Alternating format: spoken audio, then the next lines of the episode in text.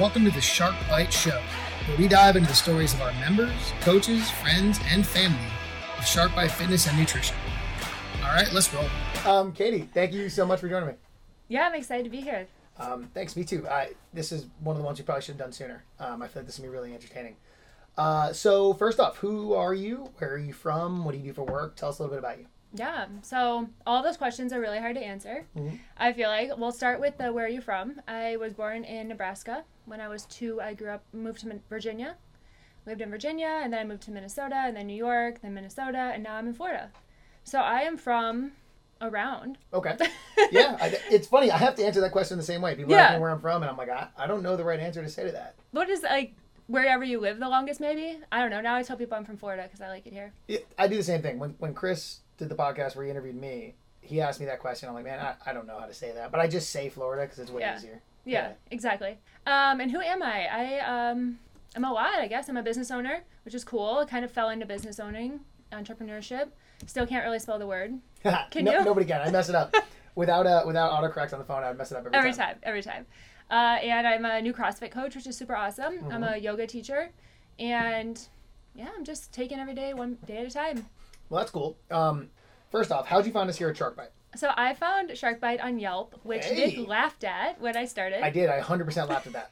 So yeah, I came down here and I wanted to find a CrossFit gym, and I typed in best CrossFit gyms, and Sharkbite came up, and I tri- tried it out and met you, and here I am. What was it like walking in? I remember meeting you. What was it like walking in that first time? Wha- What was our conversation like? What was the intro like? What were the first couple months of Shark Bite like? Yeah, so I came from a similar gym up in Minnesota, which obviously I think makes it a lot harder. You have to leave your home, your community, your Uh-huh. family. I mean, when you're part of a gym like this, it's your family. Mhm. And so the standards are a little bit different than I think if you're walking into just a regular gym. And I walked in and everyone was really nice. It was really diverse. There were all different types of athletes. Like some people you could tell have been doing it for a long time, some people were brand new. And I just I knew immediately. I just that was it. And I sat down with you and you said, "All right, what do you want to do?" and I joined. And it's been awesome. Cool. What, what about the first couple months, right? Because you um, you moved down here not knowing anybody, right? Like, I- and we've talked about this. So did I. Not many people have experienced that. You moved to a new place where you had no connections. Yeah, so Nick was my first friend, whether he knew it or not. Hey, and uh, yeah, I didn't know anyone. My dad was a seasonal, but he wasn't down here at the time. And I walked into the gym, and I was like, people always talk about how making a, friends as a, a making friends as an adult is hard, but it's really not when you're part of this type of community. And I knew that going into it, so I was pretty excited. Uh, honestly, my first three, four months at the gym, I hit PRs that I didn't think I literally did not think I could do, and Nick has been part of some of them. I remember the uh, the deadlift situation, right? Go ahead and explain that. So I actually had a friend in town. We were deadlifting. It was a max, I think, like two rep, one rep day. And in my mind, I could not go over 200. That was never happening. And of course, Nick's helping me out. He's giving me some tips. He's loading up my bar. And I lifted the bar and put the bar down. And I learned later that it was 205. I, I was I was steadily sneaking weight on there every time you turned around, and you kept being like, "Oh, 175," and I was like, "Yeah, sure." yeah, I mean, that happened with everything. There was a day I'm like, I can't do a pull up. I can't do a pull up. And Ashley, a member at the Fort Myers gym, was like, why don't you just try it? And well, I did a pull up. That's cool. Just That's jumped up and did it. And that was that. Well, so you talked about uh, moving down here and how it's kind of harder to make friends, right? Mm-hmm. And I think that's a real thing that uh, people don't love talking about, right? I'm, so I'm 33 and not in college. I'm not. Uh, I'm not at a job where I don't know everybody already. Yeah. you know. I- Yeah. How how does someone in, our- in, in our age bracket make friends Yeah. other than this kind of thing? I mean, and for somebody like me, I work for myself, so mm-hmm. I don't even go into an office. Like, mm-hmm. I really, I don't leave my house unless I'm going out to hang out with friends or going to the gym. And I don't really know how other people do it. I guess I've met a lot of friends through a running community or through like a golf league or through joining the gym. Uh, I think that's the best way. I think for me, it's you're around like-minded people. I'm not trying to find people that like to do the things I do. They're already there. You just have to connect with the right ones. Yeah, that's a really good way to put it. I know that um, Steph, uh, my girlfriend Steph, she wrote a, a blog about this recently about how, how much harder it is to make friends Mm-hmm. when you're in your 30s, right? Because like when would you organically find them? Yeah. You know. Um, and then I always tell my friends when they get out of the army, like, go join a gym. Find a gym like ours. It could be CrossFit or you know whatever the hell the name is. It doesn't matter. Go join one and stay there for a while and just meet people that you're going to mm-hmm. get along with. You know Yeah. that are not necessarily you know people you're meeting in bars or people you're meeting elsewhere. You know, we go to bars together, Yeah. but I would also much rather meet you outside of there Yeah. and then take you there. you Yeah, and I think what's cool about what we do is it's not even just about the gym. It's I mean they all had a surprise party for me. You all did in February, Mm-hmm. and you know we have a field day coming up. There's been ki- like kayak days. We do beach days. It's the gym is our workout, but like we've all like explored Florida together now. Yeah, right. That's I always I always want to think about that. Like we work out together, right? But that's just like the common thread. Mm-hmm. You know, this is where we make our community. Uh, everybody that I've met down here, I, I I don't think I'm making this up. Like everybody I've met down here has been through this gym in some way. You know, Mm-hmm. Yeah. many of them don't come here anymore, but that's okay. I, they're still part of my connections. Right. Um, a couple months ago, I approached you about becoming a coach at Sharkbite, right? Yes. Uh, I felt like you'd be a great asset to the team. Uh, I thought you'd be a pretty damn good coach. What was that like for you? Because I think you felt the opposite when we first talked, right? Okay, so I'm not inherently a rule follower. Mhm. So with that comes you ask for a lot of forgiveness versus permission. And I think is good, except for you also live I think you might kind of be like this too. Like you're always kind of toeing that line of like, did I do something wrong? Am I in trouble? so when I went to 6 p.m. class, which you never see me at, I never go to 6 p.m. class. I don't know why I was there. Uh, and Nick asked if he could talk to me after class. So I immediately was like, I've said something or I've done something. Like I'm definitely in trouble. it's so funny to think about it, right? Because I wouldn't think of you being in trouble for anything. there was nothing I could have been in trouble for. but I mean, that was so unexpected. I didn't.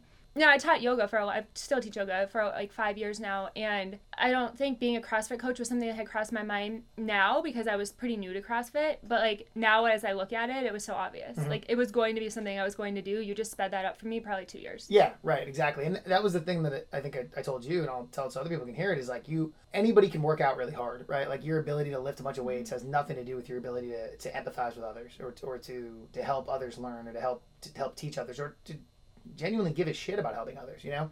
Um, and I think that's a, that's like a, a major problem in the fitness industry is kind of like, you're the fittest, therefore you should be the coach, you know? Um, and I could see right away in your first couple months, it was like, okay, this is a super empathetic person. This person gets hyped up when other people succeed. Um, she she wants to help others. She might be saying a bunch of the wrong stuff. But that's okay. like we can teach that, you know. Um, but you had you had the the intangibles that come with becoming a good coach. Not a good cheerleader, not a good yeller, a coach, like a person that others would rely on to get better from, you know. Um, and I felt that like immediately Thank you. it was it was more a matter of like okay is she going to stick with this to let's give this some time to ruminate a little bit before we even have the conversation and that's exactly what happened so Yeah, I'm so happy you asked. I mean, I cry a lot of happy tears at that gym because I like truly, truly care about everyone so much, and uh, my joy is in seeing them get a PR or even more importantly, do something they didn't think they could do. Yeah. It doesn't even have to be a PR. It could be stepping onto a box after a surgery or like having a kid and coming back into the gym and doing something they never thought they could do again. Uh, that is just the coolest feeling to be able to guide someone through that. So I love it. yeah we you know we all we do those quarterly uh, career roadmap meetings right with all the staff that we just did and that was the number one thing i think everybody on the team said between all three gyms was like what you know i was like what gets you the most fired up? What do you love the most? And they were like helping someone do something they didn't think they could do.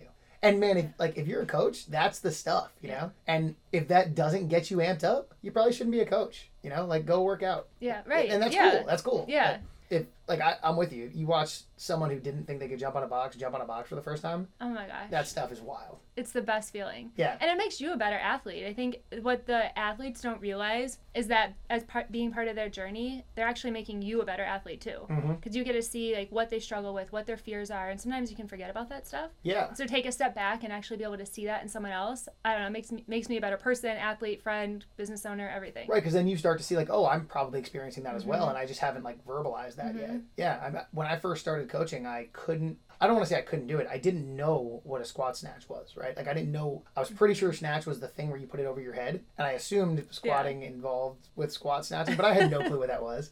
And then I remember one day it was on the programming, and I was like, shit.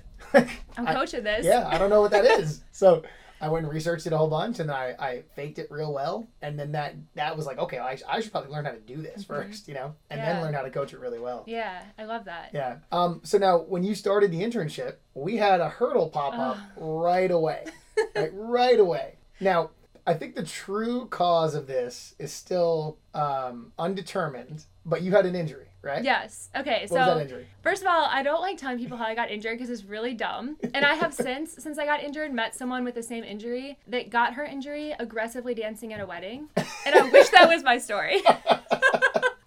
but I was not aggressively dancing at a wedding. I was doing double unders, which is another skill. If you would have asked me four months ago, I could have told you I couldn't do. I was doing double unders, and you know, I think a lot went into it, and I've thought about this a lot. Um, and not to get like too woo woo, but I will say this injury will change my life for the better in so many ways, Mhm. and I've like accepted that, and so maybe that's how I got hurt. It was like it was just gonna happen. Yeah. Could have been walking off a step or doing a double under. The meniscus was gonna tear in half, and here we are. I think there might have been some boat dancing involved in that as well. So There was some boat dancing. Yeah, there, there, and you know, I'd had surgery on the knee before, Mhm. and this was this is a knee that's had a lot of love, Mhm. a lot done in the years in the past years. So it's gone done a lot of marathons and played hockey, and you know, it's been through it. well, so we we were on day what, like four, Uh. three of your internship yeah, when that happened. yeah, So just to be clear, you tore your, menis- your meniscus, right? yeah. So I tore my meniscus, yeah. which what I have learned, there are a lot of ways to tear a meniscus. Oh yeah, And I will never project my meniscus story on someone else. Go talk to a doctor. yeah. Because there's so many different, and you probably got so much feedback, right? so much feedback and honestly a lot of people who i think tear their meniscus have it like trimmed off Mhm. which is so awesome for them. That is like a week long recovery. You're back in the gym.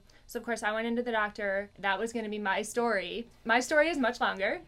My story will probably be three to four months till i'm back Yeah. normal. Um yeah so that's been a learning a learning process Well, so we, we was like day three, day four, your meniscus. We we have a talk about it. You were like, oh, I don't know if I can do this, and I was like, shut up. You're, you're staying on board, right? You are still on board with this, right? i thought you wanted to fire me and i hadn't even started no, not at all, not at all. I was like, all right, we're like we're gonna work around this. And I'll tell you what, selfishly, like that was a great learning experience for me. That was a great learning experience for the other coaches, Mhm. right? Um, but I think it was probably a really good learning experience for you too, right? Mhm. So what was the internship like? Doing all of it, going to get your CrossFit Level One certification, uh, doing the hours upon hours of internship we do. Like, what was that like on crutches? Yeah, so I tore my meniscus and then I had my L1 that following weekend. Mhm. Um, so that I was so nervous. I mean, I was already having a little bit of imposter syndrome. I'm like, this just came out of nowhere. I'm going into this. And then I went to this L1. And honestly, it taught me to meet people where they are in a way that I don't think anything else could have taught me. Mhm. I people came to me and acted like it was just completely fine, where I was the one showing up acting like it wasn't. Yeah, And that was kind of cool for me to see. So I went through my L1. I learned how to adapt pretty much every lift that you would ever imagine. I could walk you through a way to adapt it now, which I don't think I could have probably done before. I spent a lot of time sitting on a bench, watching, coaching, and then coaching from a bench and learning the power of words. I can't demo anything, so. there we go. Right, so visual, verbal, tactile Mhm. cues. You mhm. a lot of people really get into visual. You had to really get into verbal, right? Yeah. But yeah, I've, I mean, we learn in yoga teacher training that if you tell someone to get down on the ground and put their toes together for child's position, most people will actually like sit on their butt and put their feet together. And you see that in CrossFit. You tell someone to like lift their arms over their head. There's 15 different ways someone could interpret that. Totally. You tell someone to pull their belly button to their spine. What does that mean? Like that could be anything. Yeah, that's the one we specifically talked about. Yeah. Like belly button to spine is like such a common cue. Yeah. That means a million different things. hmm So like you have to meet them where they are. If their Mhm. belly button's not going to their spine, like being able to talk them through that versus you can't really show that. So it's taught me a lot.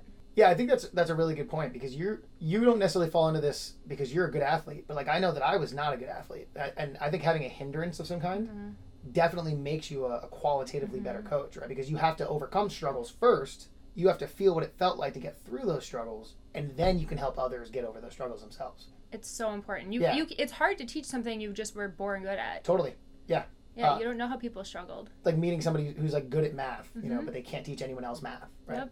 I, I think that's another one of the problems with coaching that we see a lot is that really good athletes get into it, and then they're like, "What do you mean you can't squat?" Yeah, They're like, "Dude, I can't do it."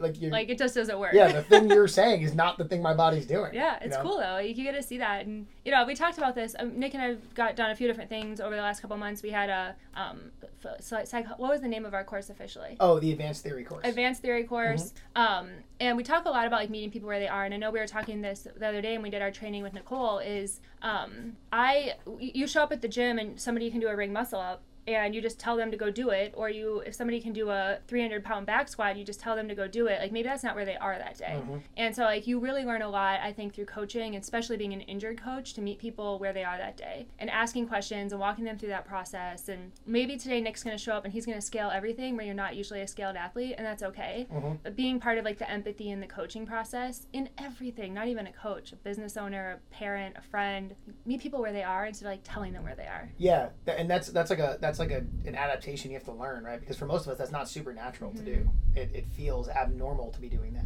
you know?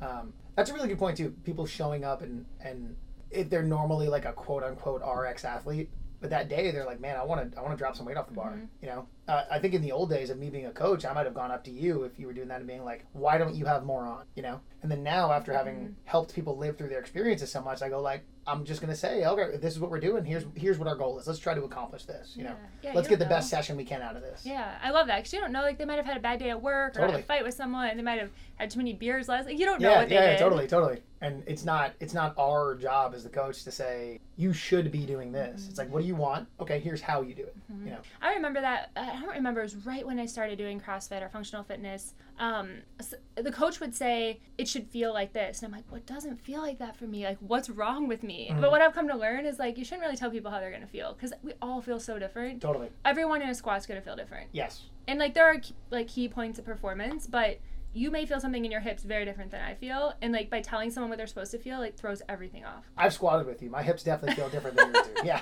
you squat like it was like made in a lab and like how you're supposed to squat. I squat like someone showed me without like showing me the picture.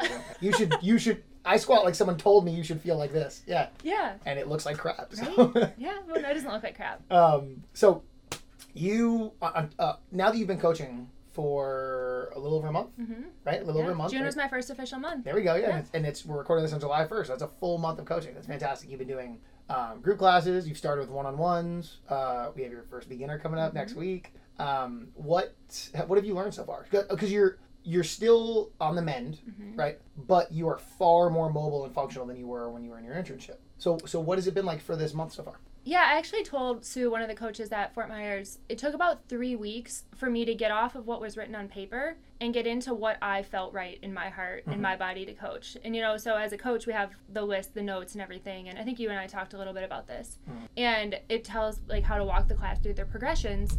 And I feel like I finally am comfortable enough with the movements and being in front of the class where I can now say, mm, this class is a little bit more advanced, or the people in this class need something different, and I can start to veer off of that. So that's been really rewarding for me because I feel more comfortable in my voice there. I, I like that. Yeah, we did talk about that, right? We have uh, a little behind the curtains here. If anyone doesn't know, we have coaches' notes that we'll all follow, so that if you come to the five or six a.m. class, you get the same thing that the five thirty or six p.m. class gets, right? Um, but what's cool is, right, like you said, you look at the class, you, you take note of who we have, and we say, okay, based on these these individual members' abilities, skill levels, individual goals, we might want to modify this, you know, and. I think that's one of the real benefits of being in a gym where the coaches know you by name and have worked with you for months or even years. You know, Yeah. um, I had Holly on here recently, Holly Simone, uh, couple episodes ago, and she was she she is one of our original members from this gym. So from the Cape Coral Oh, gym. cool. So she's been with us eight years, and she and I actually went to another gym before that together, right? So the the difference is when she shows up to a class, I know what Holly wants. You know, I know what she really wants, what her long Yeah. term, short term, and long term goals are. So I can just say like, I know the coach's notes say this, but Holly, you're doing this today, and That's so awesome. it's cool. Yeah. That, it's cool you're starting to feel that. Yeah, 'cause yeah. You're right. You take a class, and it's not just like skill level, Mm-hmm. right? It's individual wants. Like if I have Megan in a class, I know she wants to lift some weights, dude. Like she wants to move. She wants to break some iron. Yeah. You know, if I have Lauren in a class, I know she wants to sweat until she almost passes out, right? So it's like, how can we get both of those goals? Mm-hmm. Yeah, That's yeah. The psychology of coaching has been really interesting to me, and um, even just down to there are some people who don't want to be cheered for. Totally. Like they're they don't want you to say their name. They don't want you to be in their face Mm-hmm, cheering. And like so, learning the psychology of how different people are motivated or how the goals of different people is so fascinating. And I think that is what sets what my opinion this gym apart is each person is treated differently, even though it's a group setting. Like you sort of feel like you're getting one-on-one treatment. Yeah. All the time.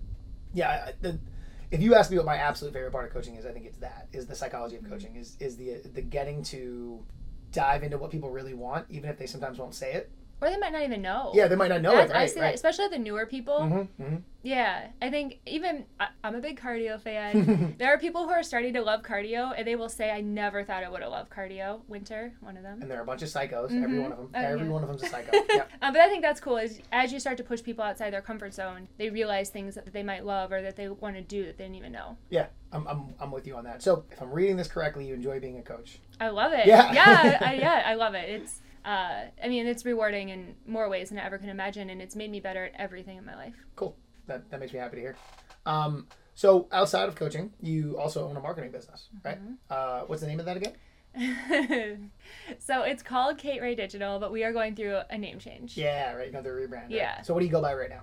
Uh, I call it KRD or just you know my team is, and I think that's been my biggest issue with it being. I started it as me. It was just me, Mm. which was fine. And you know I got some advice that I should make it about me. And in hindsight, it's never about me. But I want it to be about my team and my clients and everything. So Mm-hmm. we're probably gonna change that up. I want to talk about that a little bit more in a second. First, what is what is the business? So, so anyone listening knows what they're talking about. Yeah, so we do social media and digital marketing, um, every, which pretty much is anything on the internet. So we do search engine optimization, content cre- content creation, strategy, ads, and who knows whatever else. As a business owner, people will come to you and you find a way to do it. Yeah, you're like, how, how can I make a solution to your problem? Exactly. Right, so right, anything that involves a computer, we're probably doing. Um, so you said you're going through a rebrand, right? Mm-hmm. And you know that we did that uh, probably a year and a half ago at this point, Mm-hmm. right?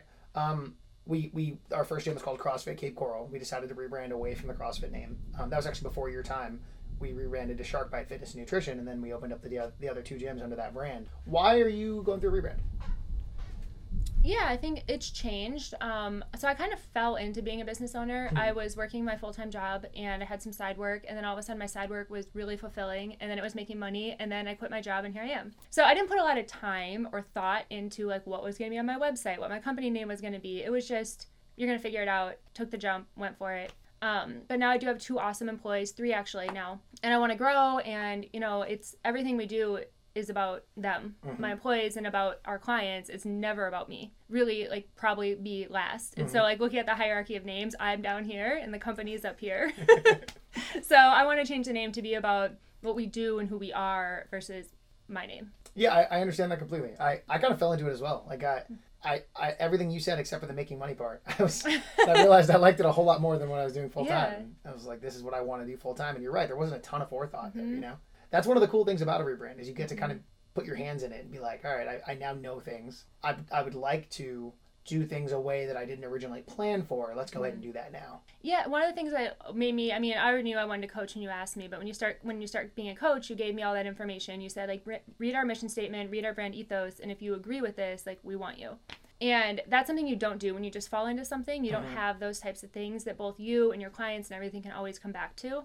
And so that's what I'm excited about is I know you've taken a lot of time to decide like who Sharkbite is, um, and you make decisions based on that, and I think that's really cool. Well, yeah, it's nice, right? Because like as the business owner, you know, it's it's very easy to be pulled into a million different directions, you know. And if you don't create that framework, like that that framework is like a it's freedom Yeah. because you get to operate freely within that, and it makes it a whole lot easier easier to say things like, "That's not something I'm interested in." You know, good for them. That's not a thing I would like to be participating in. you know? Um, you don't have to say them out loud, but do you have have you had opportunities where you've decided like I think it'd actually be better if I didn't do that in the business world?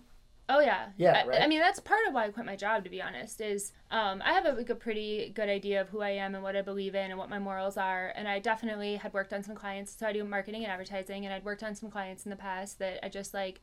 I couldn't turn to my mom and say I think you should use this product, but I was being paid to tell other people to use this product. Yeah, Um, so that's like number one. When I quit, I knew like I- only take clients I would use or believe in. I only work with people who don't keep me stressed out and up at night. To be fair, business ownership is very stressful. There's a difference in a stressful person and somebody who's just like me. yeah, totally. And like isn't treating you or your people right. Like there's a big difference in that. Yep. Um, so yeah, I, I definitely have been able to turn some clients away and make some decisions. Right, and and th- that stuff gives you the framework for that. Mm-hmm. You know, I love it. I love it. Um, there are many times, especially in our in our CrossFit Cape Coral days, where I don't know if we had that established. You know, and we would take on ideas that Mm-hmm. that weren't bad. They just didn't help move us forward. They didn't fit the people we were trying to help most. You Yeah. Know? They didn't fit, like you said, the things I want to be working with. Mm-hmm. You know, um, I like it, and I'm really excited to see what yours yours finish up as because Yeah. I know that that's helped me as as the leader of this decide who works for us you know what clients we pick up what what tasks we take on what projects we start what risks we take you know Mm-hmm. and it also helps me to know which ones not to do Yeah. you know So that's awesome. um, now part of owning a business very specifically is having employees right and we've talked about that a lot off air Mm-hmm. or off recording we've got tons of small business owners at all these gyms right um, what are some of the things you've learned most about managing employees to listen to them. Mm. I think that for me has been so important. I've worked in a lot of environments where this is a really dumb example, but people will say, Here's the project. I need it tomorrow at 4 p.m. versus here's the project. Does it work with your schedule? And do you feel you could do your best work if you've got this done by tomorrow at 4 p.m.? And if not, when when can you have this done? And just like those small things, like empowering them to come back to me with based on their experience, their mindset, wherever they are that day, like how they can provide the best work to me is so much more important than me meeting a four o'clock deadline. Um, when I decided to start offering benefits, I asked them what they wanted. Like I know what I think I want, but who am I? Like I don't. I that's just what I want. So yeah, I went right. to them and I said like, what would make you feel good as an employee? Like, t- and there's only a couple of them, so it makes it a little easier. Um, but that has been really cool to be able to get their real time feedback, and I don't think you get that at a big company. Uh, yeah, I agree with that, and you're right. I remember we when we started offering benefits as well we did the same thing. Like I wanted to offer health insurance, and then it turns out that I was the only one without health. Yeah, yeah. right. And that, that's a great example of, yeah. of us kind of looking at like our situation and not thinking about like, oh wait, the, the point of offering employee benefits is to benefit the employees. Mm-hmm, mm-hmm. We can't have that kind of thing unless we talk to them about it. Yeah, right? yeah, yeah. And I think like for me, something that's been really important is um, mental health and just making sure that people know that their health, their family, like that's going to come first, and we'll work around whatever we have to work around. Um, about like empowering people to make that decision that if they need a break or something's not right or they're not feeling good about something to talk about it mm.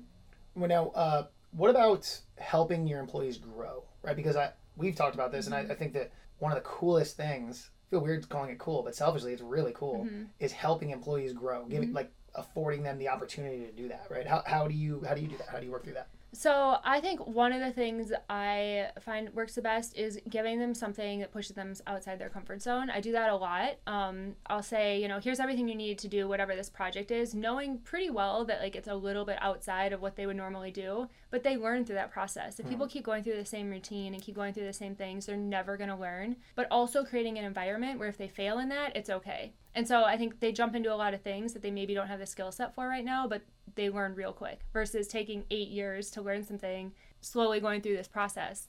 So I think that's one thing um, for them I've like really pushed them to do.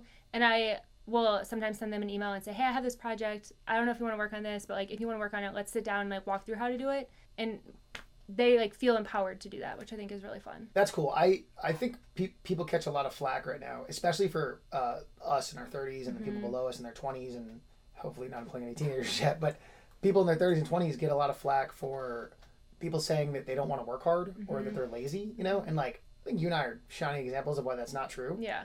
I just think that motivation is different, mm-hmm. you know. In in the old days, it was like here's more money, work harder, mm-hmm. you know, and I think we're lucky enough to realize like, man, I like I've survived without without money. Yeah. You know, like I don't don't get me wrong, I don't want to be poor, and I'm sure you don't. No.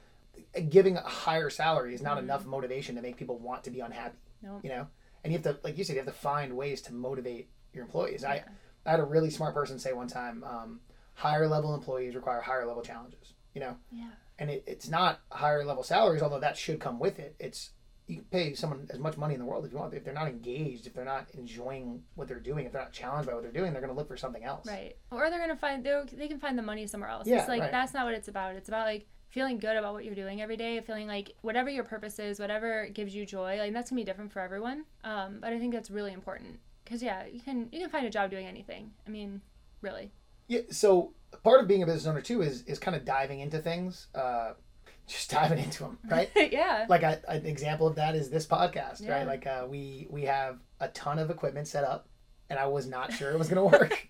we are thirty ish minutes into this, and it's still working. I think. Yeah. Yeah. I, I hope. What What's an example of that you've had to do? So I would say, and I would love your thoughts on this. Hmm.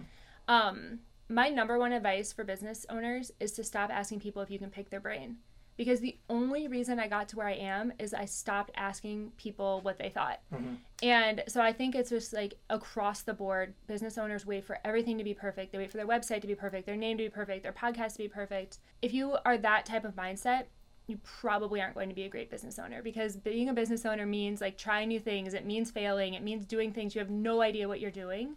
Um, I mean, I have those situations all the time. Mm. And our minds are wired to tell us why we shouldn't do something. We're risk averse people. Like, we know why we shouldn't do something, and everyone in your circle knows why you shouldn't do it. So don't talk, don't yeah. ask so many questions. Yeah, yeah, right, right, right, right. Just like if you want to start the business, start the business. If you want to get on the podcast, start the podcast.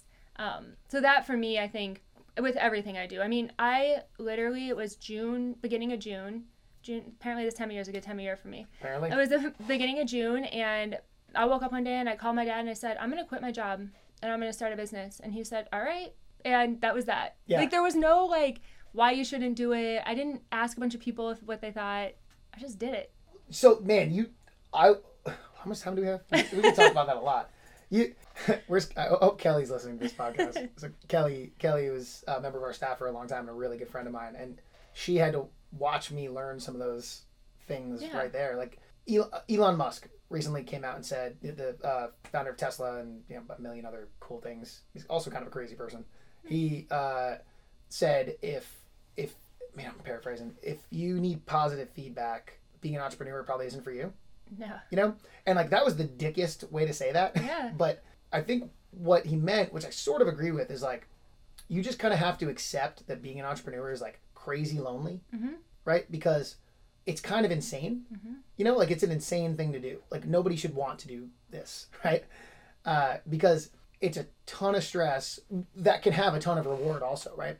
But you're like you said, you're gonna have people around you constantly saying like you probably shouldn't do that, you know, and that's never been super beneficial to doing things. You, know? why you shouldn't do it. Yeah, I don't need to hear that. Yeah, I don't. I, I- don't need that feedback. I know that. You know, like Yeah. I'm, I'm aware I shouldn't, but Right. probably gonna do it anyway. So, uh, you you kind of have to just accept, like, okay, I'm I'm gonna move forward with with some risks, and like you said, if you ask too many people about them, they're gonna highlight those risks and the downside a whole lot without thinking about the upside of it. You know, and maybe it sounds like pie in the sky, but the reason that a lot of those positives don't come is because people get held up on those negatives, those possible negatives, right? Like fear of failure has stopped so many people from success. Uh, some basketball player I was listening to said this one time. He was like, "I'm simply not afraid to fail," you know, and like that doesn't mean he's gonna be successful. He's just not afraid of what the failure would be, Right, right? exactly. I, I know a lot of people use fear as a motivator, but I don't personally think that that's the best motivator, you know, because fear makes you like uh, turtle up, Yeah. and not do things. Yeah. I think opportunity for success is a way better motivator, right? Yeah, I completely agree with that. Like, this isn't scary. It's fun Mm-hmm. if you go into it with the right mindset. Like, have I failed? Yes. Have I made mistakes? Yes. Like, would I have done things differently? Yes. But also, I wouldn't be where I am today. I had like an 80 something percent growth in my business last year. Yeah, I would not have been there if I was like living in a place of fear. totally. Right. There's no way. Because you couldn't, right? And I think what you just said too is like you, you grow from that. You know, you and I are entrepreneurs, right? Mm-hmm. Um, I wouldn't necessarily call myself a gym owner anymore. And I don't think I Mm-hmm. would call you necessarily a marketing business owner. We're entrepreneurs, right? So everything we're learning is to make us better entrepreneurs. And uh, that's like the, the distinction that has to be understood, I think. You know, it's like failure is part of the process. You're, you can't be successful in something without failing in something. And if you haven't failed, it's because you haven't failed yet. Yeah, Like exactly. it, it's coming, dude. It's- Exactly. It's, coming. Yeah. Or or it came and you didn't realize it. you know? Which I think happens a lot. I Yeah. think if you're like working from a place of like abundance and like moving forward and learning and growing and like just loving what you truly do, like you probably fail all the time Totally. and don't even notice it. To- that's a Because it doesn't it's not a failure to you. Right. It's a learning opportunity. It's, a, Yeah. it's a growth point. It's Yeah. it's the opportunity to say like we keep we keep saying the word opportunity, but that's like what it is. It's Mm-hmm. it's like okay, what could we do next? What could we do differently? What was unsuccessful there, and how can we leverage that to be more successful next time? Yeah. And I, I think in less dickier terms, that's like what Elon Musk was trying to Mm-hmm. say. It was like like you have to not view this as like a win lose kind of thing. It's No. it's the process, you know. Yeah. and progress is not linear. Process is not linear. Not and at that all. is one thing I've learned. Like it is so up and down with whether it's an injury or owning a business or whatever it is. It's not looking like that. it's Uh, not going straight. Yeah, you, right. Like you, you get caught up in the minutia of like what's not successful right now, Mm-hmm. and then you look back a year and like for us, we went from one gym to 3 Mm-hmm. in the craziest year of business ever. I got to remind myself like, oh, maybe this one thing we're doing right now ain't that bad, you know? But I think that that's a testament because you don't live in a place of failure. I think a lot of people during the last year, COVID just happened, whenever you're listening to this, during the last year, uh, people who live in a place of fear could have very easily shut down. You opened three gyms, you offered online stuff, you, I mean, we have online fitness, nutri- like nutrition groups that are people all over the place. And I think you took that as an opportunity to learn and grow versus like looking at it as a way to fail. Yeah, there's almost going to be like a rebound effect now, Mm-hmm. right? Like we, we we took the hits over the last year, and I think a lot of people realize with this last year, like, I don't think I want to be an entrepreneur anymore. Yeah. And I think it's that's hard. yeah, that's totally okay. You know, there's lots of things I think I would suck at. Yeah. Like, I, I think our, that that willingness to take risk probably makes us pretty bad employees. Mm-hmm. You know, yeah. like if we were to work in, in for somebody else's uh, more structured business, we would probably not fit in so well and not be very successful. You know, and probably be very bored. I kind of like the like living on the edge of my seat. Like I love that I have I can wake up every day and uh, get to decide what's going to happen Mm-hmm. with my business and with my like I, that's cool. I like that. Yeah, I, I don't think that's for everyone. I, I do too, and I it's funny. I actually experienced a couple months where I I think I maybe did a little too much of that, you know, and I realized like okay, this type mm-hmm. is not for me, mm-hmm. you know. I needed a tad bit more structure than I had at the time, and what's nice is I got to say like okay, let's fix that. I'm I'm changing the structure now, you know. Yeah, I will say that is an important thing. That is one thing I've learned. Yes, you can live outside the box, and like, yes, there doesn't have to be like a regimented way of doing stuff. But as a business owner, some type of structure is very important because there are not enough hours in the day to run a business. Totally right, and you could very easily work twenty three point nine nine Yes. hours, Yes. no problem. hmm Well, uh, you said something right before we came on, something about like how everybody thinks if you own a business, you don't have any managers, you have no bosses, right? Yeah. Well, what's the reality to that? You literally have 25 managers. Yeah. People will be like, "Oh, just take the week off. You don't have to report to anyone." I'm like, "Yes, I report to my employees, to my vendors, to my bill, pay, like the people I pay my bills to, to people I made commitments to. Like, there's so many people that you report to." Yeah, and that gets better when you've created a better team, but there's it doesn't stop. But you still, you're gonna get texts and Slack messages and emails. Like, you can't really just disappear for a few weeks. Right, right, right, and, and I, I think that's like the fallacy of business ownership Yeah. people talk about. Maybe if you're making billions, you know, Mhm. that's because you're paying somebody an outrageous amount of money to do that Right, stuff for you. you know? exactly. Not the same. Small business and big business, yeah, they're very Yeah, different. like they shouldn't be they shouldn't be called the same. Thing, no, you they know, shouldn't. like Uber corporations versus like nine No. or ten dudes trying to help each other out. Like that's a totally different story. um, you were real big into travel, Mhm. right? Big travel person. Uh, tell me why? Because when we talked about your career roadmap and your your future, your your mid and long term goals, traveling was definitely part of that. Yeah, so I have traveled a lot since I was little. I feel really thankful. Um, my parents are big travelers, and so we grew up. You know, we maybe didn't go on vacation for three years, but then we would go to like Tahiti. Like we grew up, and what I loved about that is they always made us journal. So we had to like talk about the people we met and the foods that we ate and the things that we read about and the things we learned. So I fell in love with the culture of travel. Um, I love going somewhere and like taking a local cooking class and then like asking the cab driver where the coolest like underground bars are. Um, I collect cookbooks, and so like I love the like tastes and flavors and sounds of travel. Whether I'm with myself or with other people, like I love just experiencing new places. Just it's kind of absorbing the area. yeah, right? yeah, Like I've never been to Disney World, and I live in Florida. Really, Yeah, like the, uh, but I actually really want to go to Harry Potter World, and I heard you're the person to ask. dude. All right, how much time do we have? I'm gonna have a whole podcast on I Harry Potter World. love Harry Potter Land so much. I love that. I love Harry Potter World and, and, really and. Universal more than almost anything else in my life. That's Uh, awesome. What What do you love about it? What don't I love about it? There is nothing at Harry Potter Land that I don't love. I don't love that I haven't been able to get on the newest ride for four years because the line is too damn long. But aside from that, I when I got back from Iraq the first time, uh, you get a you get a, a something called leave, like block leave in the middle of your deployment if your deployment's long enough. And I had a week and a half in the middle of a 15 month deployment, right? I could have gone anywhere in the world, and I went to uh, the opening of Harry Potter World, That's awesome. so like four or five days after it opened, I was in line for six hours for the Hogwarts uh, ride, and that might have been the best six hours of my life. I love that. It was amazing. It just you walk in, just the ambiance of Harry Potter. I'm a massive nerd. I, I don't know if you know this. I, Same. I read comic books. I play video games. Uh, I was pretty much raised by television, Comedy Central, and cartoons. So going going to I, I read. I would be in school, ignoring schoolwork and reading books, right? And I'd be like getting bad grades, and they'd be like, "Why don't you just read the book for the school?" I'm Reading like, the other book. like, dude, it's Animorphs, right? I'm reading Animorphs. I have to read this. So Harry Potter was one of my biggest obsessions. So getting to see that in real life was amazing. yeah. I don't know if you like Harry Potter. I love Harry Potter. well, I was gonna say that much. If you mm-hmm. like it even a little bit, you're gonna love it because they like the moment you walk in, like the air feels different. They got the music going, they got the colors going on. There's like dragons blowing smoke at you. This is not a paid advertisement, but I would do it it, for free, be. dude. Hold on, Universal. If you want to sponsor the Shark Bite Show, I am about it. Um, just give me one free pass a year, please. Uh, it's amazing. Like, dude, we gotta go up there. It Yeah, is I wanna go. So much fun. I love. I think like maybe people who love Harry Potter, I'd be interesting in a, interested in a study. I think people who like Harry Potter like that it is like free and like just like a little. It's not like inside a box. It's it's, a a, lot like cuckoo. being a business owner. Yeah, it's a little cuckoo. And I yeah. wonder if a lot of business owners are also like Harry Potter. have you It's a ever, little crazy. have you ever done the Sorting Hat?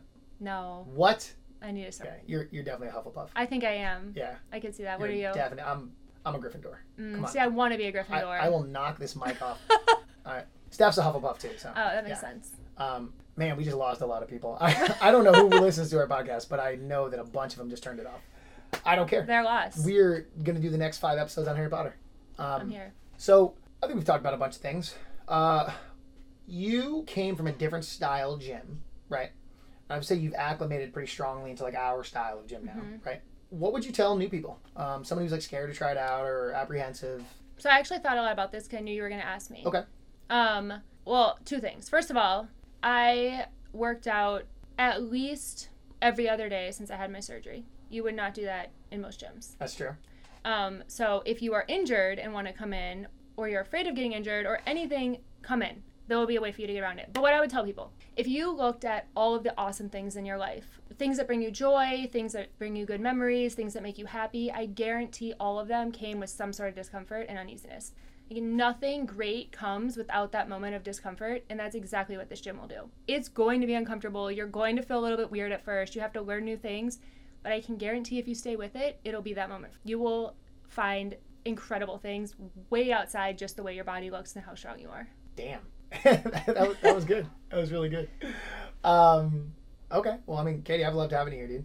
Um, is there anything else you want to talk about? No, come on into 6 a.m. Yeah, Shark so Bite Fort Myers. Katie's usually coaching the uh, the Shark Bite Fort Myers 6 a.m. and sometimes 6 p.m. classes, mm-hmm. right? Um, if people wanted to find you mm-hmm. and your marketing company, how would they do that? So I my CrossFit yoga company is Let's Really Live, our website and social media. My marketing company for now, find us now, is Kate Rae Digital. Uh, Kate R A E Digital. Um, we actually offer really really awesome social media tips for small business owners. So recommend following Instagram there are actually some really great tips there. Thanks for hanging out with us today on the Shark Bite Show. If you'd like to get a hold of us, you can find us on Facebook or Instagram at Shark Bite Fitness and Nutrition or on our website at sharkbitefitness.com. If you'd like to find out more about our guests, their information will be in the show notes. If you'd like to talk to us about getting more fit, feel free to schedule a free no sweat intro at one of our locations in Cape Coral, Fort Myers, or Naples, Florida.